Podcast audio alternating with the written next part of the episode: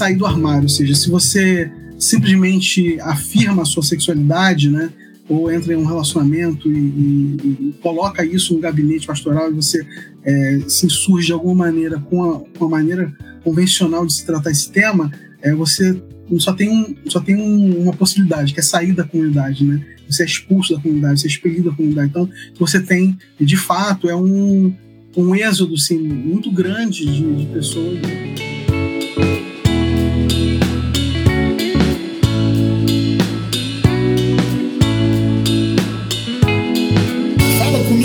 Bem? Eu sou Felipe Gibran e esse é o RPCast, o podcast do Reino em Pessoa. Apesar da minha árvore de Natal aqui no fundo, nós já estamos em 2023. Desejo a você um ótimo ano, um ótimo 2023. Estamos aqui começando o nosso janeiro. Quero agradecer todos e todas que estão ouvindo o nosso podcast, que está compartilhando.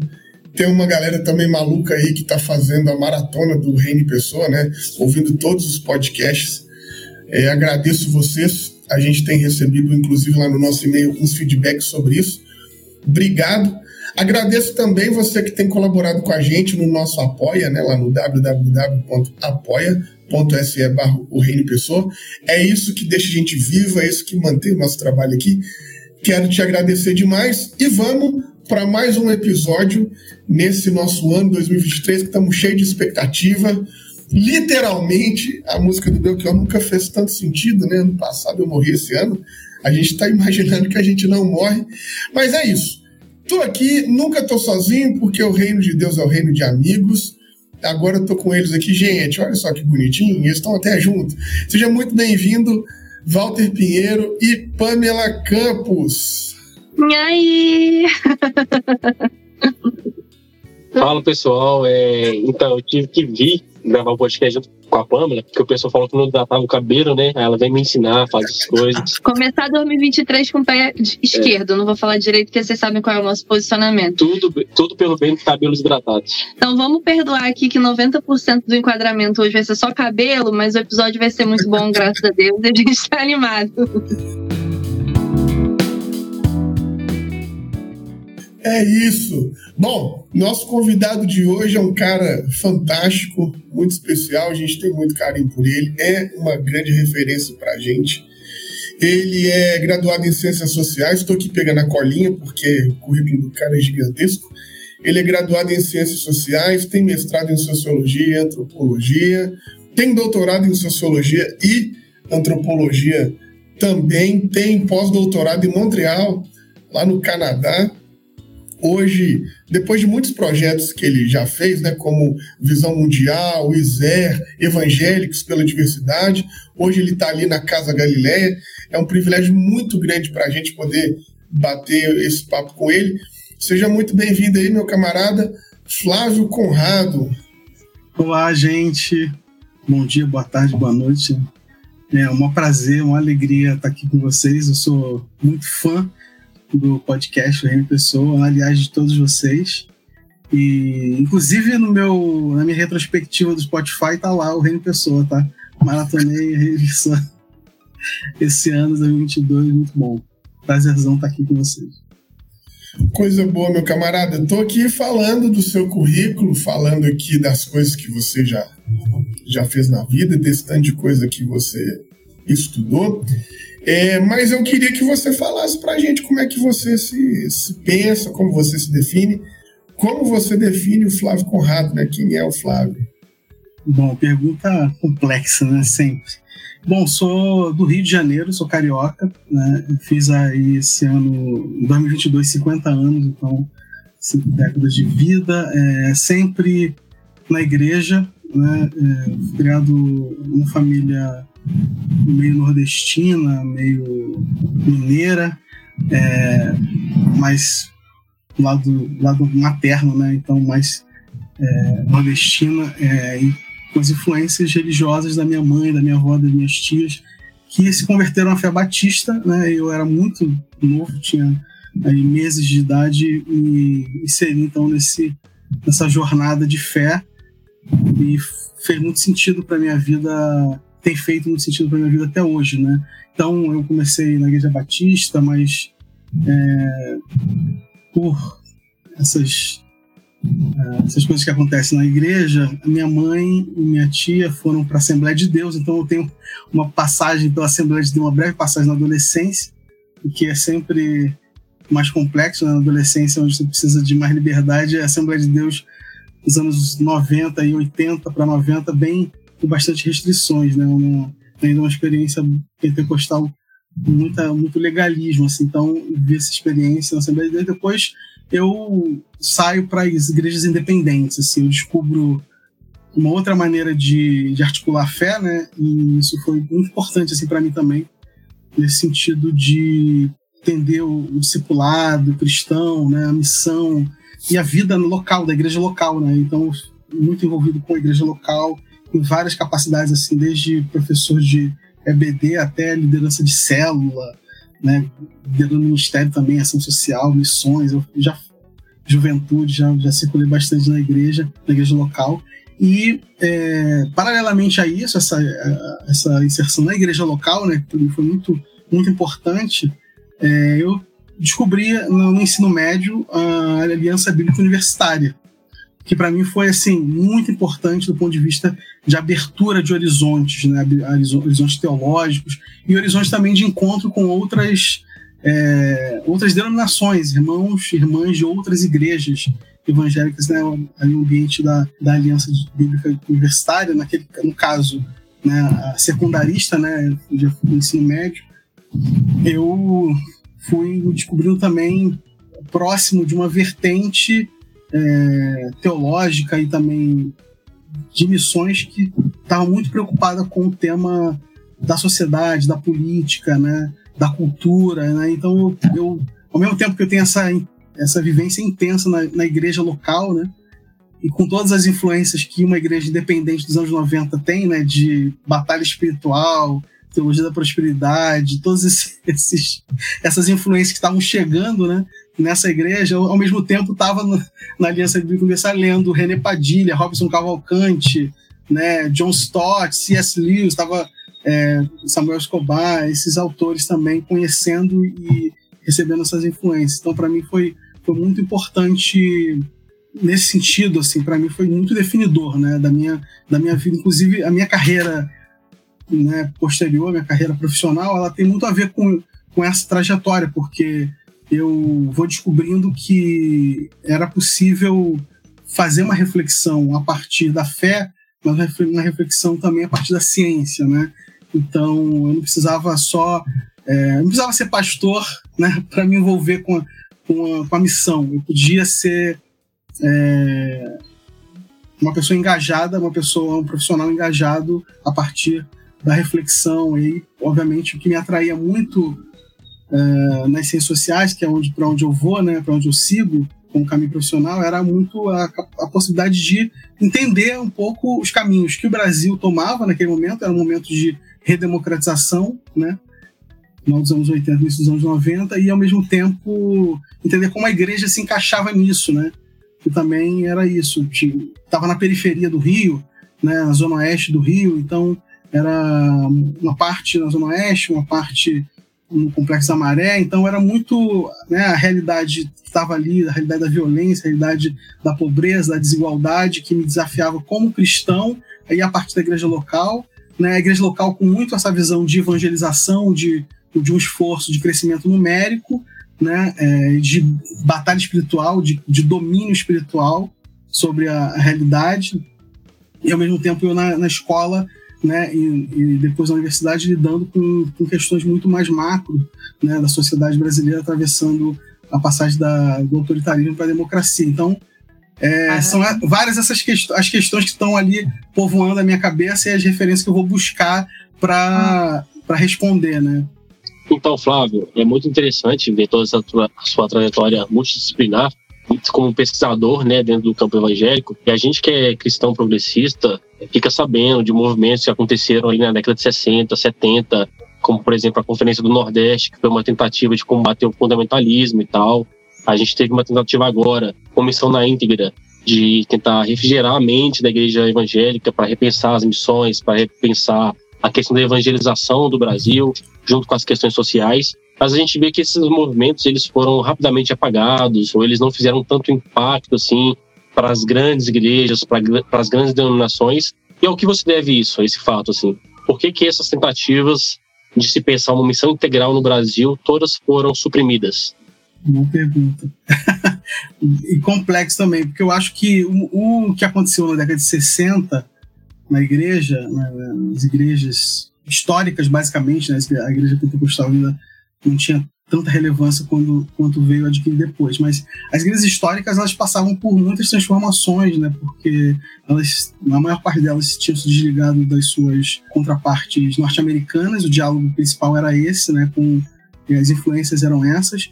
E ao mesmo tempo você tem um, um na época se chamava de terceiro mundo, né? Atravessado por muitos conflitos, muitos debates, né? Ah, enfim, tanto África, Ásia, com a descolonização das, das antigas colônias, quanto na, na América Latina, toda a discussão sobre revolução, revolução social, revolução cultural aqui, de, de transformações que aconteceram, por exemplo, em Cuba, na Nicarágua. Então você tem uma ebulição muito grande. E essas e o que estava acontecendo nas igrejas na década de 60, né, que desembocou, por exemplo, depois na Conferência do Nordeste, foi um acúmulo de, de gente, de intelectuais, mas também de pastores, de lideranças evangélicas dessas igrejas que estavam tentando entender como acompanhar esse, esse, essas transformações, como lidar com essas transformações e como pensar o lugar da igreja nessas transformações. Então você tem um trabalho muito, assim, muito importante, muito vital que começou a ser feito e aí a juventude com um papel muito protagonista também, né?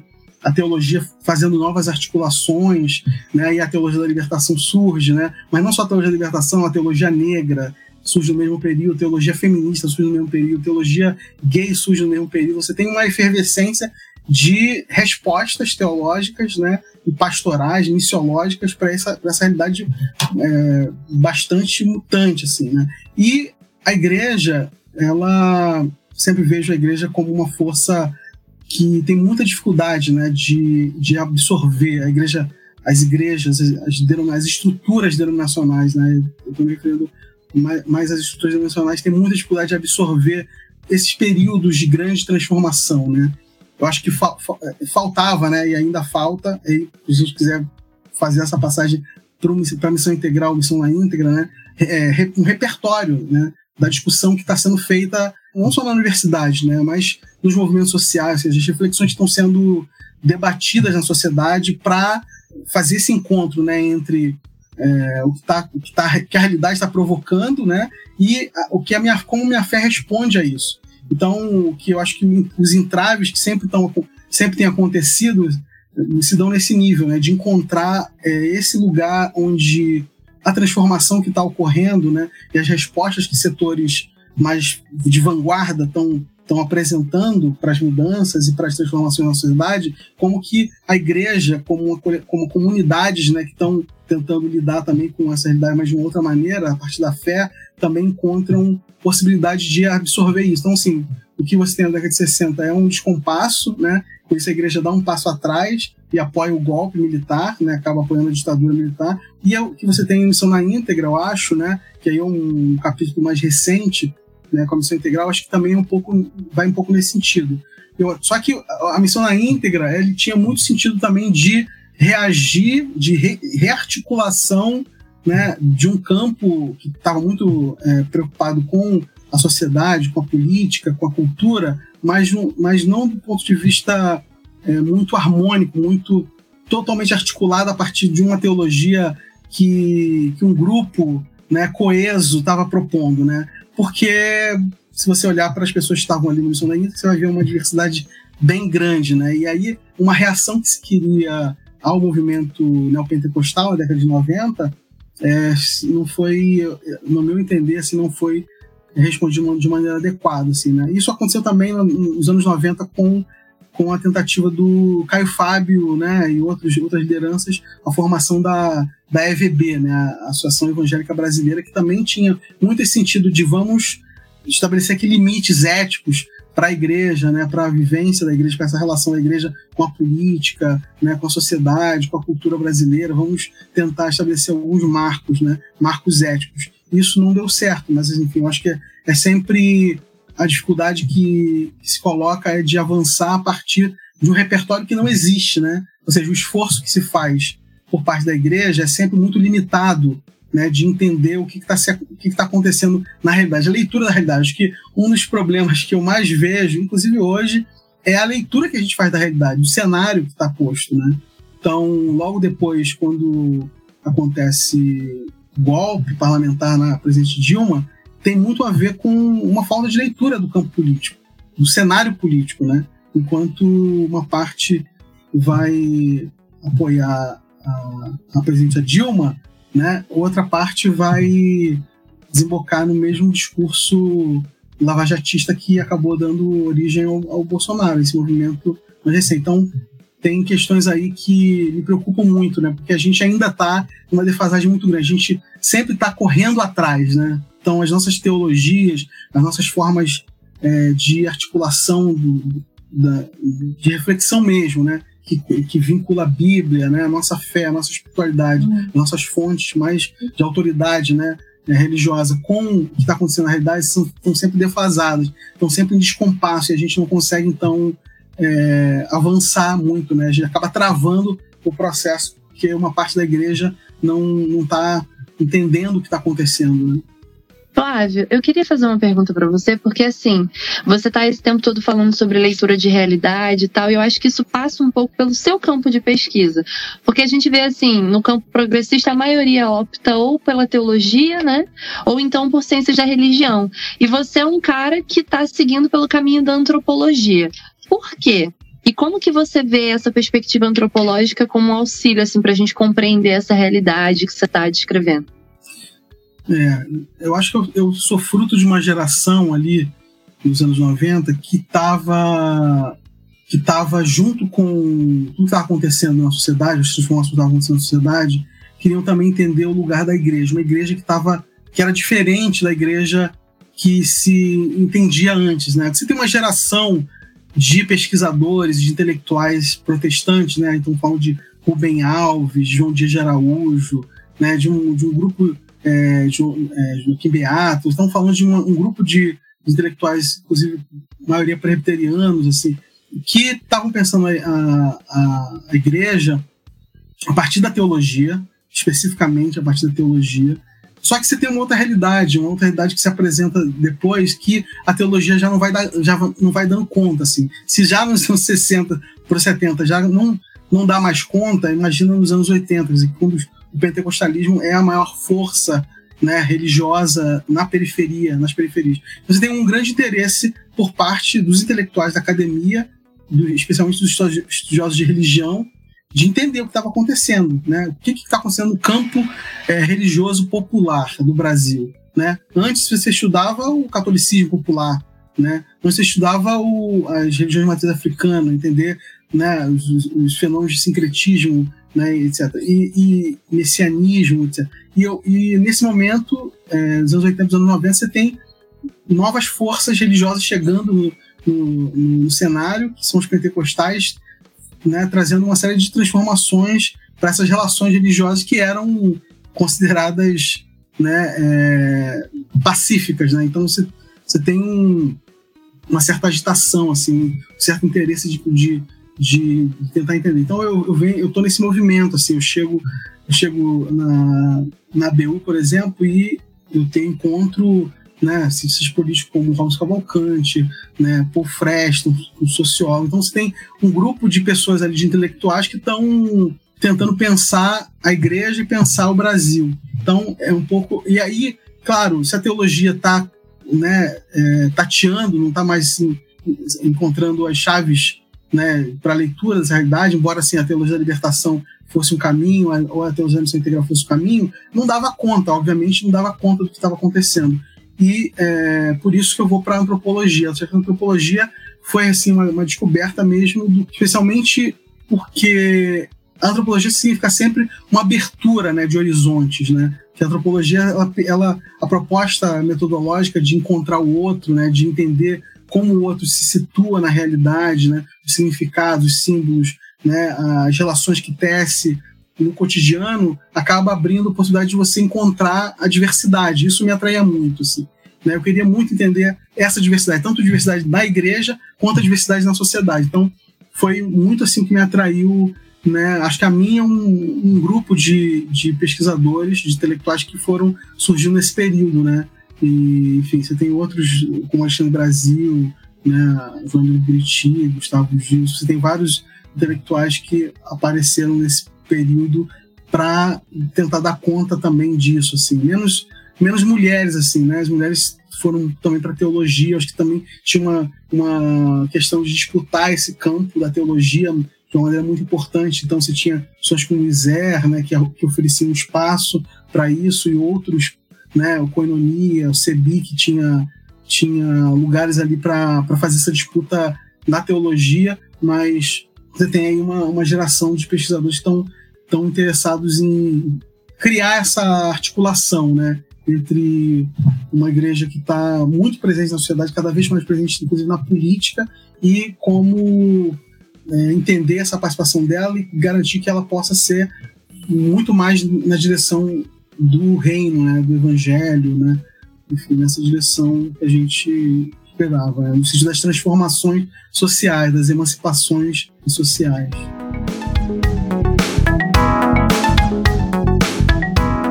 Para você que curte esse nosso trabalho, tá sempre acompanhando o que a gente faz aqui no Reino Pessoa, que gosta desse conteúdo que Walter, Pamela e eu estamos sempre fazendo, quero te pedir, seja generoso conosco apoie o nosso projeto, seja um mantenedor, seja uma mantenedora. Você pode fazer isso de maneira eventual através do nosso Pix, que é 30 690 482 0001 10. Agora, se você quer colaborar de maneira continuada e aí às vezes você esquece de fazer e tal, vai lá no www.apoia.se barra ORP e se cadastra que você consegue ajudar a gente de maneira continuada sem precisar de ter aquele corre de ficar lembrando todo mês, aquela coisa toda. É muito importante ter vocês aqui nos apoiando, muito importante ter vocês aqui colaborando conosco, porque é a forma de manter esse projeto vivo. Então a gente conta com você e a gente espera espera que de repente você possa ser um colaborador, possa ser um mantenedor, uma mantenedora desse nosso projeto.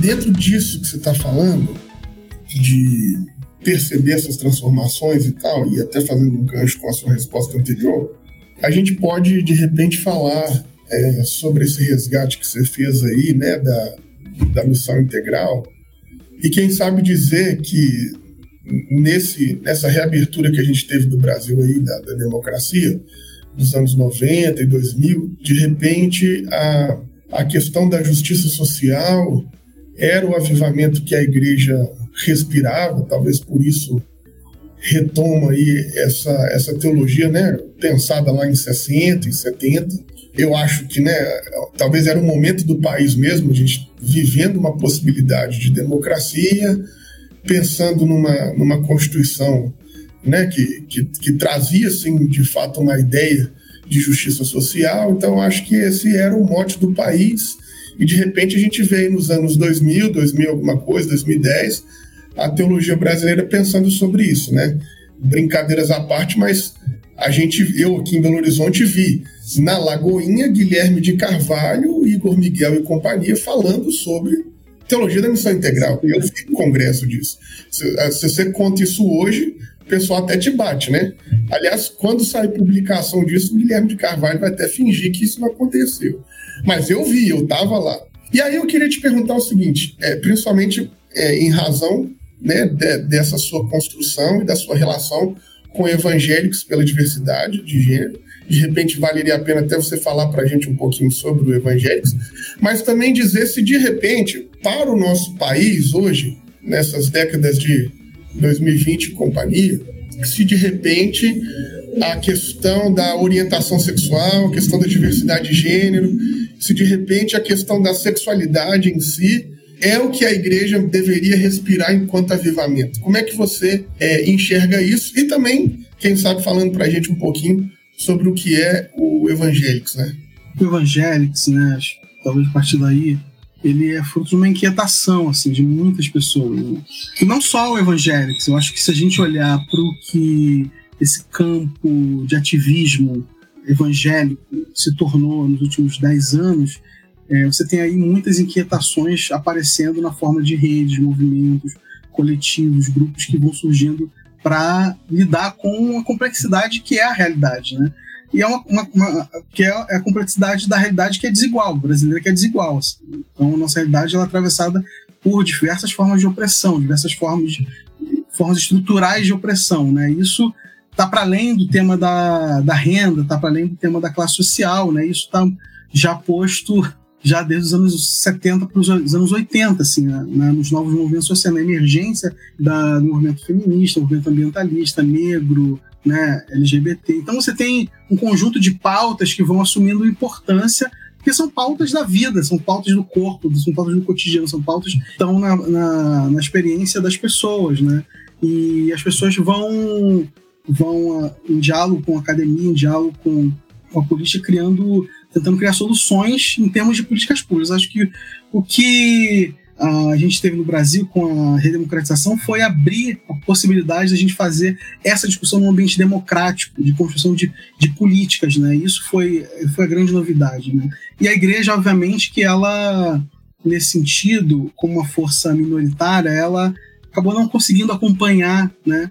Como eu já tinha falado antes, questões de repertório teológico repertório bíblico, né? conservadorismo, ou seja, uma adesão, uma certa ordem, uma certa estrutura, né? com suas desigualdades, estruturas hierárquicas, tem a ver com a questão de gênero, tem a ver com a questão racial, tem a ver com a questão, inclusive, de classe também, mas se, se amplia para esses outros, outros aspectos, né? esses outros recortes, que é, impediu a igreja de fa ir fazendo a discussão que a sociedade começou a, começou a fazer né, nos âmbitos públicos, né? E também é, das, dos movimentos, das instituições que os partidos foram atravessados por essas disputas, os movimentos sociais foram atravessados por essas disputas, as ONGs, né, a sociedade civil como um todo, o judiciário, ou seja, isso foi permeando a sociedade, essas discussões foram acontecendo e a igreja foi é, se colocando de um, de um lado, o lado do conservadorismo, o lado tradicional, um lado de, de reação, de, né, de reacionarismo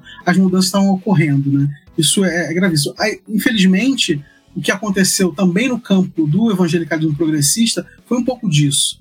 Né? O que a gente viu é, em relação, por exemplo, acho que uma das coisas que atravessou também essa tentativa de retomar a missão integral no Brasil nos anos 2000 foi, foi é, tentar falar de missão integral só a partir dos mesmos recortes anteriores, né? O recorte da desigualdade social, recorte da justiça, da injustiça social, das questões de renda, da reforma agrária e tal. Ou seja, isso, a, essa missão integral que estava ali nos anos 2000, 2010, então não acompanhou, não acompanhava essa discussão, as discussões não, não por falta de, de é, agentes, né, de atores que estavam no seu interior demandando essa, essa discussão, demandando essa, essa reflexão. Então, o Evangelics, ele, ele, ele surge um pouco muito em função disso, assim, que é talvez a questão, uma das questões mais complexas para para as igrejas, né, de lidar com o tema da sexualidade, que é o tema do corpo,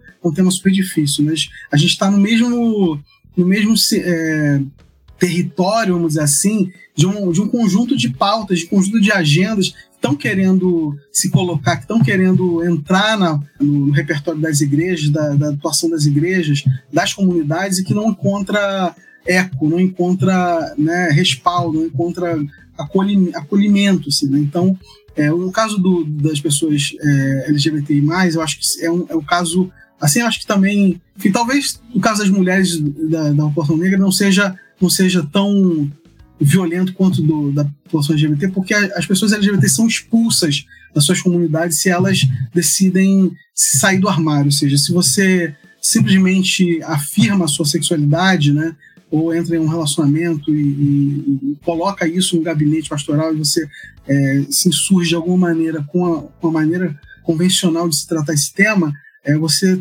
só tem, um, só tem um, uma possibilidade, que é sair da comunidade, né? Você é expulso da comunidade, você é expelido da comunidade. Então, você tem, de fato, é um, um êxodo assim, muito grande de, de pessoas muito machucadas, muito feridas, muito abusadas, muito violentadas, pessoas LGBT fora das igrejas. Né?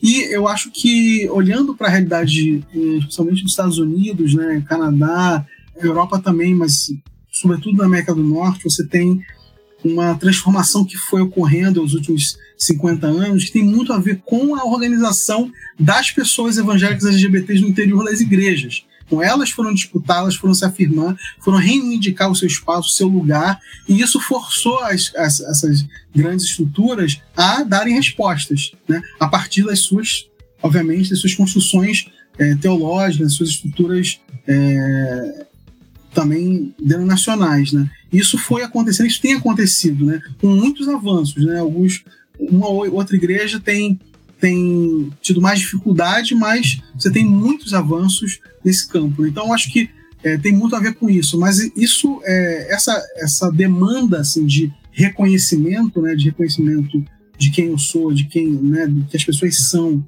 na sua, na sua essência, né, na sua sexualidade, no seu corpo, na sua, na sua pele, né, no seu jeito, no, isso não, não, tem como voltar atrás, assim, não, não é possível que a gente que a gente tenha uma igreja que não passe a reconhecer isso, né? Eu acho que na minha, a minha memória mais recente viu, viu muito o movimento de, de das tribos urbanas, as chamadas tribos urbanas, né? Não sei quantos vocês, quantos vocês né, lembram disso, da, das surgimento de pequenas comunidades com pessoas que eram roqueiras, né, do mundo heavy metal, ou do mundo punk, ou do mundo tal, ou skate, ou assim, eram igrejas que surgiam aqui e ali, e hoje você vê essa realidade muito mais diluída, assim, né, nas comunidades, você não vê mais como isso como uma questão, né, embora para algumas igrejas ainda seja, assim, né, tatuagem e tal, mas você vê que esse reconhecimento foi acontecendo, eu acho que, que isso vai acontecer também no caso dessas agendas de, de identidade, né, de reconhecimento de identidade, né, e, e eu acho que o Evangelics surge aí, né? É uma, essa tentativa de fazer esse diálogo, buscar esse diálogo com as igrejas e com as organizações evangélicas, né? Com os cristãos é, evangélicos de uma maneira geral nessas comunidades, nos seus, nos seus espaços de, de articulação e, e, e reunião, assim. Eu acho que está aí, né? E eu acho que não tem volta. Assim. Minha percepção é de que esse tema vai ganhar muito mais espaço daqui para frente, né? E vai ganhar muito mais relevância também daqui para frente.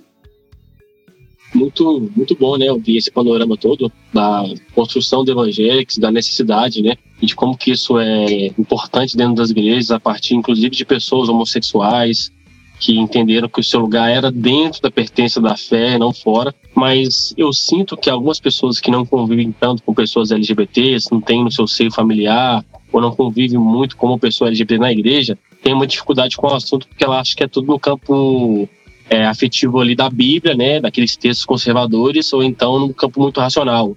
Eu preciso agora de uma resposta sistemática de um Deus que aceite esse assunto dentro da igreja. E aí eu acho que falta muito essa ideia do afeto, assim. E por que eu tô falando isso? Porque eu tenho vários parentes meus é, que são pessoas LGBTs há muito tempo, inclusive antes de eu converter. Então, quando eu fui é, questionado sobre esse assunto, quando eu fui confrontado no meu conservadorismo, eu não fui confrontado a partir só do texto bíblico e da religião, mas das pessoas que eu amava. E eu sei que você também, Fábio, eu sei que você é pai de uma é, menina trans, né, uma pessoa trans. É, a gente, uma vez eu fiz uma entrevista com você e você contou uma história, um pouco do seu testemunho, eu acho que, achei que foi fantástico, assim. Muitas pessoas mandaram mensagem falando que aquele foi libertador e tal, porque a gente fala muito sobre pessoas saírem do armário. Mas e os pais saírem do armário? Como foi esse processo de você, uma pessoa evangélica, de tradição protestante no Brasil é, ter que sair do armário por conta do seu amor para uma filha? É, eu, eu, acho que assim, no meu caso, é, eu já tinha talvez esse é, essa vantagem né, de ter feito toda uma discussão, né, de ter buscado assim referências sobre essa discussão um pouco antes de eu saber que a minha filha era trans, né? Então isso me ajudou muito, ajudou muito a nossa família a viver essa experiência, né? Quando a Clara disse pra gente que era trans, a gente não tinha nem ideia de que isso poderia acontecer, é, a gente já estava no processo de, de compreensão hum, sobre toda essa, essa questão da diversidade sexual de gênero de maneira muito mais aberta, né? inclusive de maneira bíblica, teológica. Então, assim, o afeto, obviamente, nessas horas, o afeto sempre ele vem, na, vem primeiro, né? É, ele se interpõe né, como a primeira resposta, né? E a nossa resposta foi né, no sentido do afeto dizer, olha, não importa, né? Não importa quem você seja, o jeito que você é, a gente vai te amar, a gente vai te acolher, a gente vai caminhar essa jornada com você. Mas, de fato, é, para muitas famílias é muito difícil, é muito difícil dar essa resposta nesse nível afetivo, mas conviver com a falta de resposta no nível cognitivo, né? No nível da reflexão, de, de ainda lidar com, a, com esse peso, a, a culpa de estar, tá, pô, mas eu estou acolhendo a minha filha, o meu filho, e ao mesmo tempo a igreja me diz que eu não posso fazer isso, né? Que eu, que eu deveria condenar, tentar salvar essa pessoa, né? Curar essa pessoa, né?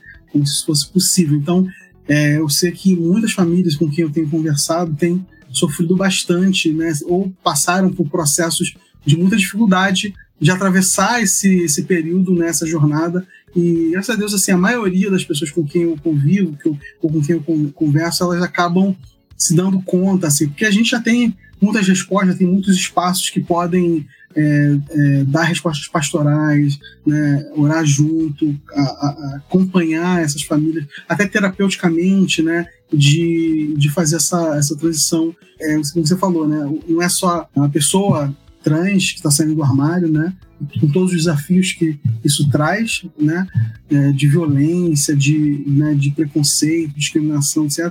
Mas os pais também, porque de fato a gente recebeu também mensagens assim muito negativas, né, e de pessoas que a gente gostava muito, assim, e de outras pessoas, muitas pessoas, a gente também recebeu muitas mensagens positivas de acolhida, o que para a gente também foi muito confortador, né, da gente de conhecer, é, saber que ao nosso redor parentes e, e amigos muito próximos também estavam num processo de transformação, né, de, de poder acolher também não só a Clara, mas a poder acolher também a nossa família, né, como amigos e como parte também de irmãos na fé. Então, é um processo muito difícil e a gente precisa criar pontes é, e essas pontes estão já estão algumas estabelecidas, mas a gente precisa criar muito mais pontes para que as para que as pessoas, para que as famílias possam falar né, sobre essa realidade e que essas famílias também, as pessoas trans, né, possam né, é, também se abrir, sair do armário e ser acolhidas por suas comunidades e conversar sobre isso, assim, né? Então a gente tem esse desafio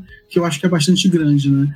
Falta muito ainda, eu acho, que para a igreja, né, de maneira geral, se dar conta de como ela é violenta, de como ela nega às pessoas trans, né, especialmente esse, essa dignidade, né, esse reconhecimento mas eu acho que a gente está começando a vencer algumas barreiras, né, no, nessa construção de, de, diálogo, né.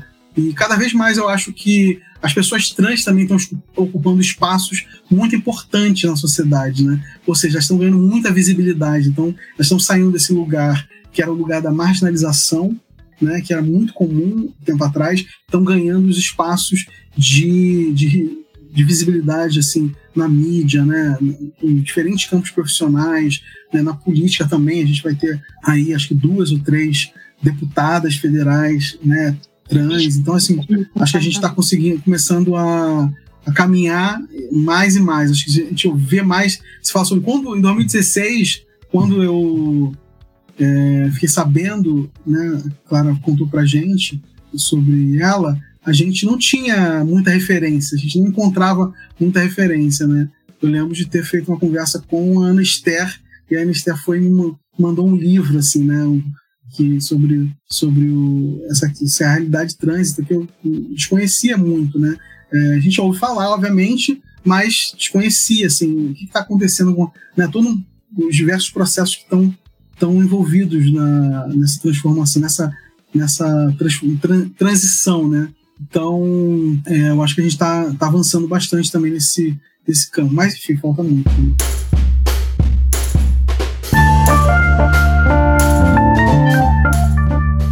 Podcast é um oferecimento da Faculdade Unida de Vitória, um centro universitário que conta com diversos cursos, desde a área da gestão ambiental, da administração, até a área da teologia e das ciências da religião, que também tem o seu mestrado profissional em Ciências da Religião e o seu doutorado. Esse podcast também conta com o apoio da Academia Cristã, uma editora de teologia que se preocupa em fornecer o melhor da teologia acadêmica para o Brasil. Então, eles traduzem obras como do Walter Brugman, do Moltmann, do Raymond Brown. Então, você precisa conhecer essa editora e esses títulos maravilhosos.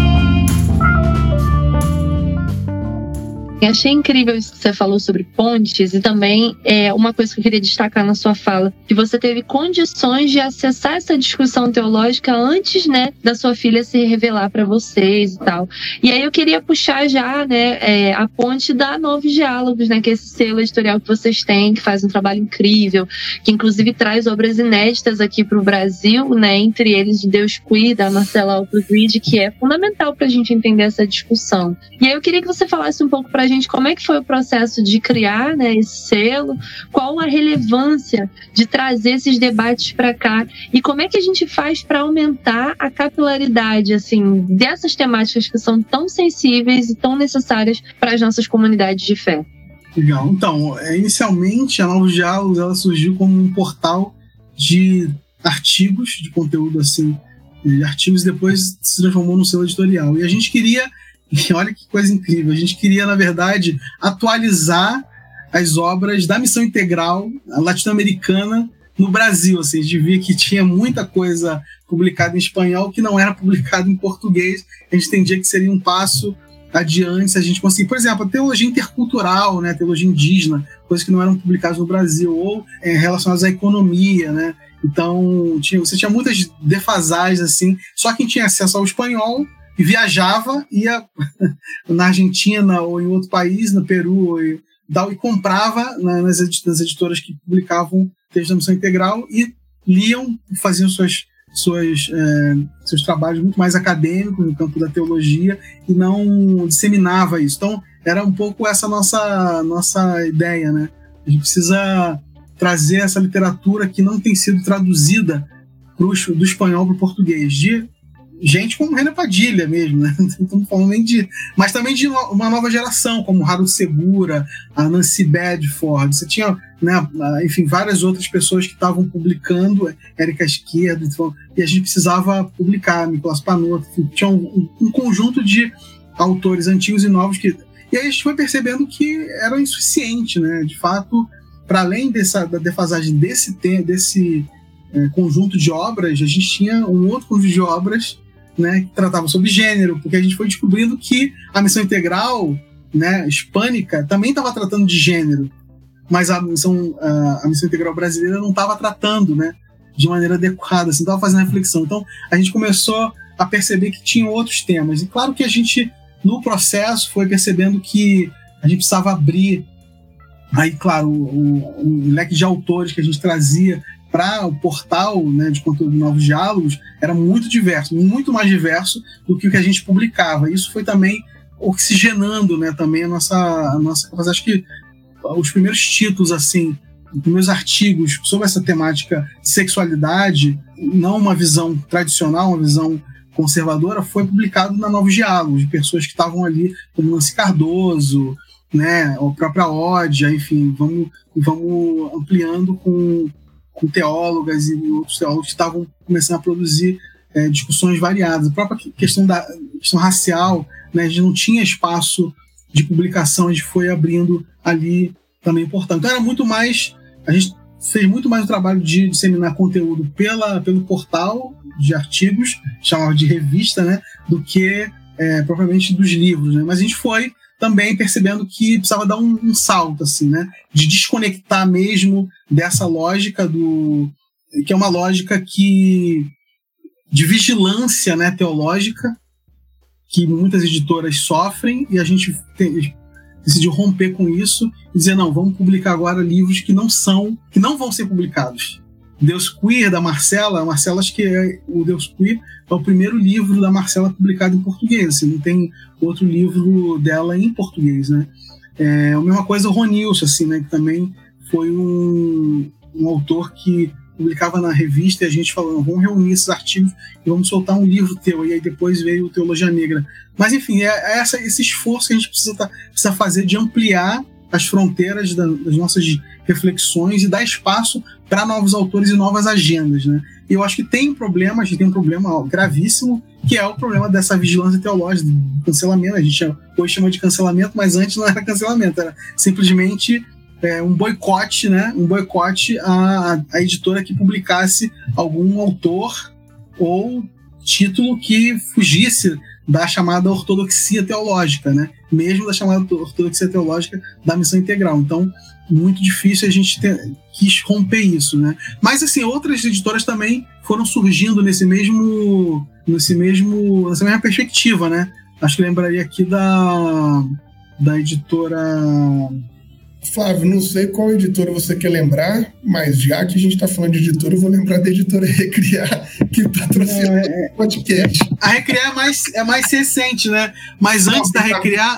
É, só aproveitando a piada. Sim. Não, mas enfim, é, é, algumas editoras foram sendo criadas também muito nesse sentido de. Fazer o jabá do patrão, né? É, bom, importante. Mas é isso, eu acho que tem, uh, tem essa, esse desafio que é publicar, publicar, dar acesso né, às pessoas a uma reflexão que já está sendo feita há muitos anos. Né? Imagina, a Recriar publicou o James Cone, né? Gente, o James Cone foi publicado na década de 70 e nunca mais no Brasil, né? Então, sendo republicado agora. Quer dizer, que é uma, uma, uma vergonha para as editoras cristãs, assim, de uma maneira geral. E você tem muitos outros autores que não estão no catálogo das editoras e são fundamentais da teologia, ecoteologia, ou da teologia feminista, ou teologia queer. Você tem muitos, muitas publicações, né, inúmeras publicações sobre isso que não chegam no Brasil, né? Tem muita dificuldade. E a gente sabe que o quão é difícil, né? De publicar, porque você tem direitos autorais, tem tradução, você tem todo um, uma série de, de obstáculos né, que, que editoras pequenas, microeditoras como a Algel não consegue transpor, né? Então, mas enfim, é isso, é um trabalho pioneiro que a gente foi né, trazendo também, né? Mas junto com outras editoras, né? Eu vou lembrar da editora que eu queria, que eu queria lembrar para poder citá-la. Eu acho importante também. Não, e, e, tem um detalhe que agora eu não vou lembrar se foi 2017 ou 2018 que a gente teve uma nova, uma nova taxação sobre as publicações de livros. É, tem que pesquisar, muito tempo que eu não advogo, mas livro ficou mais caro no Brasil. Eu não sei agora a data, mas de 2016 para cá. Livro. Então, além de todas as dificuldades, a gente ainda encontra a dificuldade do interesse mesmo, talvez público, de dificultar a leitura, a disseminação de conteúdo. Né? Mas vamos torcer para que agora, voltando a existir um Ministério da Cultura, sim, sabe, a gente volte a ter uma perspectiva, né? Mas, cara, eu queria te fazer uma, uma pergunta assim no, no seguinte sentido, de que é, a gente tem muita, muita gente que escuta a gente aqui, que chega nas nossas comunidades, na comuna mesmo eu tenho vários, pais e mães de adolescentes, de jovens, desesperados por conta dessa, desse testemunho que você, né, que sua companheira passaram, que é ter a prole, filho, filha da comunidade LGBT que ia mais. Mesmo as pessoas que chegam aqui, né, que da comuna, que são gente com a cabeça mais arejada, que é, que, que é menos fundamentalista, o que eu vejo assim, do, do meu ambiente pastoral é que é sempre um susto parece que eles nunca. Eu não sei te dizer, mas a impressão que eu tenho é que nunca as pessoas estão preparadas ou nunca pensam na possibilidade, talvez, do filho, da filha não ser hétero. E aí, mesmo os que acolhem, mesmo os que é, abraçam em amor e tal, e a gente tem muitos, eles passam por um, por um processo, assim, até enxergar isso. Então, eu queria te perguntar duas coisas, assim. Primeiro, o que, que você diria para essa família que tem um filho ou a filha que está saindo do armário agora?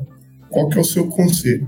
O que, que você, o que, o que, que da sua experiência aí você acha que dá para passar para frente para os outros pais? Né? O que, que você diria? E segundo, o que, que você acha que falta para nós mesmo do ponto de vista pastoral de trabalhar nas comunidades para que a nossa comunidade seja menos heteronormativa? Será que eu posso dizer assim? Para que eu fale assim, que um casal, enquanto está gestando, entenda né, que a, existe a possibilidade também do filho, da filha, não ser hétero. Assim, né? o, que, o que que talvez a gente, enquanto pastoralidade, poderia fazer para ajudar nesse processo, né? Tá, eu acho que para a família, eu acho que a primeira coisa é acolher, né? Acho que é acolher incondicionalmente, né? Então, não importa aqui o que a igreja está dizendo, o que o pastor está dizendo, que o livro que você leu enfim, seja de qual líder for, acho que né, o mais importante é aquela pessoa, né, que é sua filha, sua filha, seu filho, né, e que está em sofrimento, né, que está querendo espaços de liberdade, espaços de expressão, espaços de, de acolhida, né, de, de afirmação, assim. Então, acho que a primeira coisa é essa, assim, né, é, é e aí também buscar espaços ou ajuda, seja né, de acordo com a possibilidade, né, em algumas cidades tem mais possibilidades, outras menos, mas é, para a gente, por exemplo, foi muito importante o Mães pela Diversidade, né, encontrar esse espaço, além de amigos, pastores, né, é, pessoas LGBTs que a gente já conhecia que puderam nos ajudar, né, assim também pastoralmente e de, de explicar para a gente o que, que era isso, como que a gente deveria atuar, a gente buscou o Mães pela Diversidade, que é um, um espaço riquíssimo assim de acolhida, né, de entender porque um dos grandes, uma das grandes questões para as famílias é que elas se verem num certo isolamento, né? né? E toda, todo, toda a pressão que a igreja, que a comunidade ou que a sociedade faz, a família mais, mais ampla também, ou mesmo dentro de casa, né? Com um cônjuge, outro, um, um parente que, tá, que não aceita, né? Que, que é homofóbico, LGBTfóbico, que, que vai fazer uma, uma certa pressão sobre sobre o seu filho e sua filha. Acho que o mais é importante encontrar esse espaço onde você vai se reconhecer, vai dizer, eu não estou sozinho, eu não estou sozinha, né? O casal, a, mãe, a pai, a gente, no Mães pela Diversidade, tem reuniões de acolhimento, chegam avós, né? Chegam tias, chegam pessoas diversas, assim, que, que cuidam de pessoas LGBTs que estão né, no convívio dessas pessoas e querem querem entender assim eu, eu sou louco porque eu sou louca por por querer acolher, por exemplo, né? Será que não, que, será que não existe uma outra resposta a não ser é, essa resposta? De, eu tenho, teria que expulsar meu filho de casa porque ele, ele é LGBT, eu teria que, que condená-lo por isso, né? Enfim, é, maltratá-lo por isso. Então essas pessoas estão em sofrimento também porque elas elas estão sofrendo essa pressão e então muito importante encontrar esses espaços né, identificar esses espaços, poder falar com pessoas onde elas vão se reconhecer e dizer: não, eu não estou sozinho. Então, outras pessoas passando por essa mesma experiência e vão sobreviver e vão, vão fazer essa jornada de uma outra forma, né? De uma outra forma, e, e eu acho que é isso. É, se você está numa igreja, infelizmente, que é LGBTfóbica, que, mal, que vai querer expulsar seu filho, que vai condenar o seu filho ou a sua filha, seja trans, seja LGBT, enfim, qualquer seja a identidade ou orientação sexual, defenda o seu filho, defenda sua filha, fique do lado dele, fique do lado dela.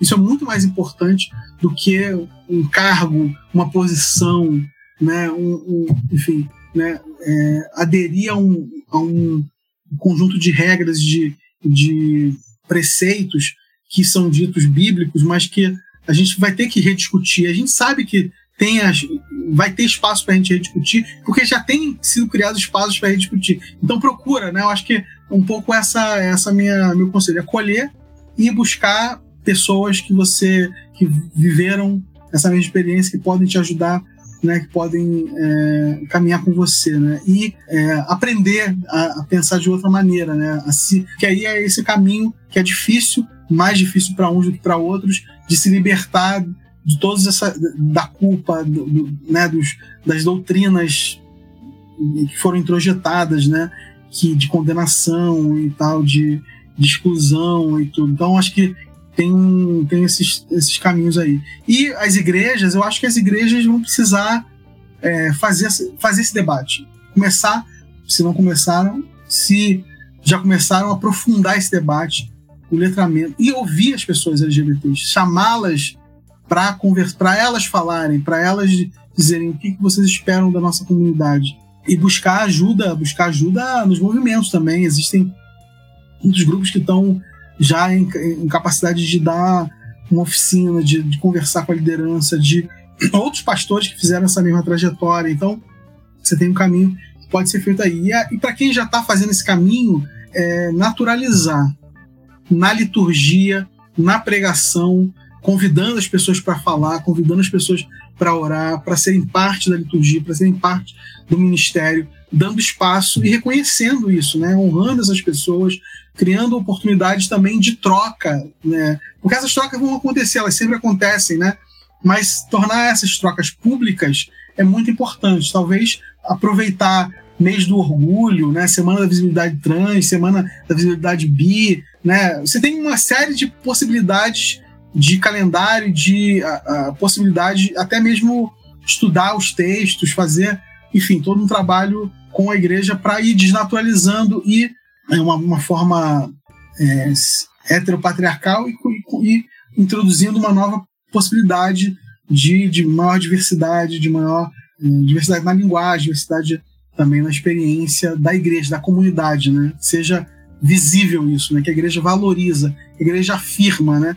E uma coisa que eu acho importante para muitas igrejas que não fizeram isso, acho muito importante visibilizar isso na sua declaração de missão, na sua declaração de visão, que isso venha para o site da igreja, né? Que as pessoas proclamem isso. Aqui você é bem-vindo, aqui você é bem-vinda. Estamos em uma trajetória, né? Queremos afirmar você, né? Venha e faça parte, porque as pessoas estão também inseguras, elas não sabem é, onde elas podem estar de maneira segura, de maneira onde as pessoas estão nessa trajetória de afirmação, mesmo que elas não saibam que ainda pode ser que que aconteça aqui ali um problema, mas elas sabem que a liderança e a, né, a liderança no geral e a comunidade está aberta para fazer essa jornada, não de uma maneira enganosa, né, de dizer que estou, mas no fundo mesmo não está, né, está só atraindo pessoas LGBTs para estar na igreja, né, de uma maneira né, é, assim, falaciosa, né, querendo, mas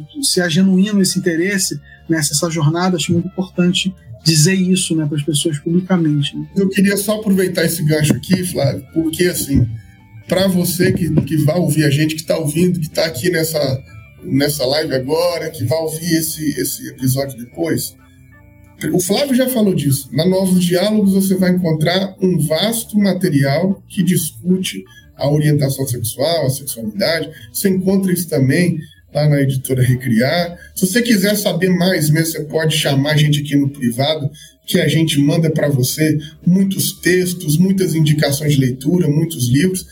No, no nosso é, canal do YouTube, nós temos várias, vários vídeos sobre, mas em especial nós fizemos dois anos em seguida de conferências para a gente falar sobre a homoafetividade, sobre orientação sexual, sobre sexualidade. E a gente, inclusive, encarou texto a texto, que a gente vai chamar desses textos de terror, que são textos que são mal utilizados, mal interpretados, para acusar a comunidade LGBTQIA. Nós temos uma conferência que a gente trabalha texto a texto para você entender de maneira mais didática possível que não é pecado você ser da comunidade LGBTQIA+, que você não tem problema, que você não está doente, que você não precisa de cura, que você não vai para o inferno. Por que, que é importante a gente dizer isso aqui? É porque talvez você está ouvindo aqui, você não vai, é, nunca ouviu falar disso antes ou não sabe. Essa afirmação você precisa ter segura no seu coração. Você não está doente, você não precisa de cura, você não está em pecado. Aí, se você quiser saber por que é que eu estou falando disso, procure esses materiais para você conseguir entender melhor, para você conseguir se afirmar nesse sentido, porque é muito ruim viver com culpa, é muito ruim viver se sentindo sujo, muito ruim se viver, viver se sentindo doente. E eu acho que a função principal do Evangelho de Jesus Cristo é nos libertar desse rolê. E acho que nós, aqui, enquanto homens, mulheres ou qualquer gênero, que tem um mínimo de compromisso com Jesus, a gente precisa de dizer isso a todo tempo. Jesus não te condena por você ser quem é. Fechar esse parênteses aqui, só isso. Mas eu acho que é fundamental, em todas as oportunidades que a gente ter, a gente bater nessa tecla, porque infelizmente muita gente ainda morre, muita gente suicida, muita gente perde a vida, como agora, essa semana em Belo Horizonte. Gente, no centro de Belo Horizonte, uma mulher trans foi espancada, por quê? Aí você fala, meu Deus, então nós precisamos de afirmar isso o tempo inteiro.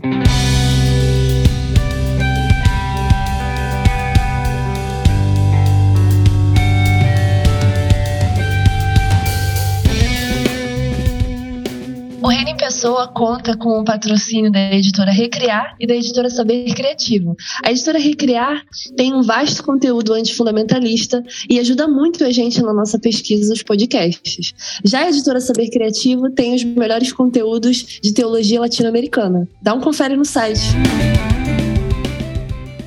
Flávio, quero te, te agradecer demais por esse papo, quero te agradecer demais por você ter separado esse momento para falar com a gente já tem um tempinho que eu, que eu, né, que eu tô aí te namorando para a gente conversar, mas por conta de agenda, campanha, Casa Galileia, você tá, tá envolvido em tudo que quer dizer evangélico no Brasil, a gente não estava conseguindo esse tempo. Então eu quero é, te agradecer por bater esse papo com a gente, esse papo rico, muito precioso. E queria que antes de, de você se despedir, né, que você falasse só um pouquinho para a gente, porque eu acho que esse projeto é muito importante, eu acho que esse projeto deu um, fôlego grande para nós no campo evangélico, tenho muita é, é, expectativa nesse projeto, que é onde você está hoje, que é a Casa Galileia. Então, de repente, antes de você despedir, quem sabe você explicar um pouquinho para a gente o que, que, é isso, o que, que vocês estão fazendo, o que, que é a Casa Galileia.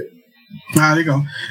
Então, a Casa Galileia é uma organização que é, quer conversar com os públicos evangélicos e católicos, né, a partir de um lugar da, da fé especificamente, mas considerando a fé, a espiritualidade e, e, e seu ativismo, assim, né, e, e promovendo isso, promovendo é, cap, capacitação desse campo, assim, né, que a, que a gente vê hoje é uma, uma igreja que está muito estacionada, né? Ela, na verdade, ela recuou bastante. Eu acho que ela recuou um reacionarismo aí que a gente vê tá muito, muito claro nas eleições de extrema direita e a gente precisa um conjunto de, de movimentos, né? De organizações, de lideranças, né, de iniciativas que podem ajudar a igreja a lidar com com a democracia, lidar com os direitos humanos, lidar com, com as agendas que estão postas na nossa realidade.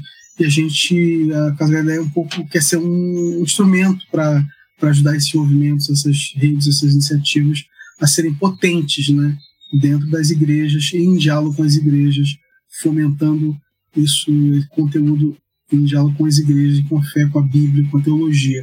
Então é isso, a gente tem um ano né, de, de existência, mas muito animados assim com tudo que é possível né, fazer, porque é um campo muito dinâmico, campo do ativismo evangélico, né, da, também das comunidades, as pequenas comunidades estão estão aí como, rei, como comuna do reino e outras né, tão, tão, são muito ativas e, e atuando de uma maneira muito importante em nível local e a gente sempre quer dar, dar esses, esses grupos, essas iniciativas, esses movimentos um espaço que merece, assim, nessa, em todas essas discussões que a gente, que a gente vê, né?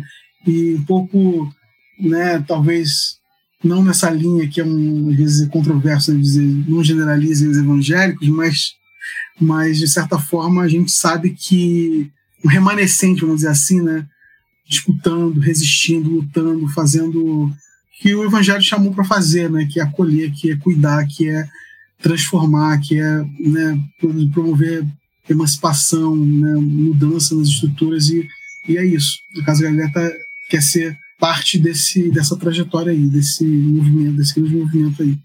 Flávio, é, para finalizar rapidinho mesmo, não precisa ser uma resposta grande assim não, você já falou sobre isso, inclusive, porque você falou que a, que a Nova Jagos ela publica uma série de livros e tal, mas um deles me chama a atenção, e me chama muita atenção, uhum. porque também teve uma conferência com o mesmo nome, que a gente não pode deixar de lembrar, porque a gente falou sobre uhum. a Conferência do Nordeste, falou sobre Missão na Íntegra, mas não falamos sobre o Reimaginar, que foi um marco histórico assim no Brasil, que vocês fizeram uma conferência com esses nomes, né, esses grandes nomes é, dessa teologia da identidade, mais progressista mesmo, mais moderna para o campo é, da, da nossa agenda. E vocês publicaram um livro com 40 nomes, 40 vozes, é, pensando numa igreja, tentando reimaginar uhum. a igreja. E aí eu não queria que você falasse do livro em si, mas como você pensa em reimaginar a igreja evangélica para 2023? Hum. Difícil, né? não, não precisa é, eu acho muito, que a, Eu acho que o, esse mote né, do reimaginar, do festival, né, depois do livro. É um pouco essa ideia do, da igreja reformada sempre se reformando, né? Ou seja, não é possível uma igreja em 2022, 2023 agora, né, que permaneça igual a igreja de 2010, né, enfim, que ou mesmo em 2022, assim, a gente precisa sempre estar reimaginando, olhando para a realidade e respondendo à realidade. Acho que uma igreja que se reimagina em 2023 é uma igreja que vai contribuir assim para consolidar a democracia, né, ser parte de resgatar assim todo um, esse imaginário que, que é muito muito importante para o nosso país, que é o imaginário dos direitos, né? Não só direitos humanos, direitos difusos de maneira geral. A gente está a gente precisa é, garantir vida, vida plena para as pessoas, para as pessoas mais vulneráveis, pessoas que estão é, na Amazônia, né, pessoas que estão nas periferias das, das nossas grandes metrópoles, né, a população negra, a população indígena, ou seja, a gente tem, tem é, que né, o Evangelho nos, nos chama a isso, nos impere a isso, a, pro, a promover vida, vida plena, e a igreja precisa ser parte disso. Então, reimaginar nesse sentido de estar atento e repensando seus, seus referenciais, olhando para o seu baú de coisas velhas e novas e ver o que, que tem aqui que eu posso trazer para a minha atuação, né? para meu que eu conto com isso aqui para ajudar nesse processo, né? Então acho que é um pouco isso, reimaginar acho que é, é não é abandonar o velho, né? Mas é ressignificar o velho e acolher o novo, né? Esse novo que que está nascendo é, e a gente está com muita esperança, né? Mas a gente sabe também que a, que a realidade coloca muitos desafios. Então a gente vai precisar de muita resiliência, né? A gente vai precisar de muita muita comunhão, de muito acolhimento mútuo também de nós que estamos nesse processo, né? Então a gente vai junto. Eu acho que é isso, uma igreja que tem que caminhar junto e é, atenta ao que os que os, uh, as pessoas estão estão demandando, né? Que as pessoas precisam, né? O que ela o que né, brota aí da, da do solo da, desse Brasil que é diverso e dar respostas compassivas, generosas, né, amorosas, né, revolucionárias, por que não? Né? Flávio, querido, assim, foi um privilégio enorme estar com você. É sempre um aprendizado imenso e a gente tem muito prazer, assim, de acompanhar o teu trabalho, fazer parte desse movimento também com vocês e ver como é que a Casa Galileia também está se colocando no campo progressista. Isso tudo é muito, assim, esperançoso para nós. Obrigada mesmo pela conversa. É, foi um prazer imenso. E é isso, tudo nosso, estamos juntos. 2023 já começando como a todo vapor. Espero que esses planos, né, se transformem aí em construções e que deem frutos. Amém. Tomara, tomara, amém. amém. Obrigado, gente. Eu que agradeço aí a acolhida de vocês.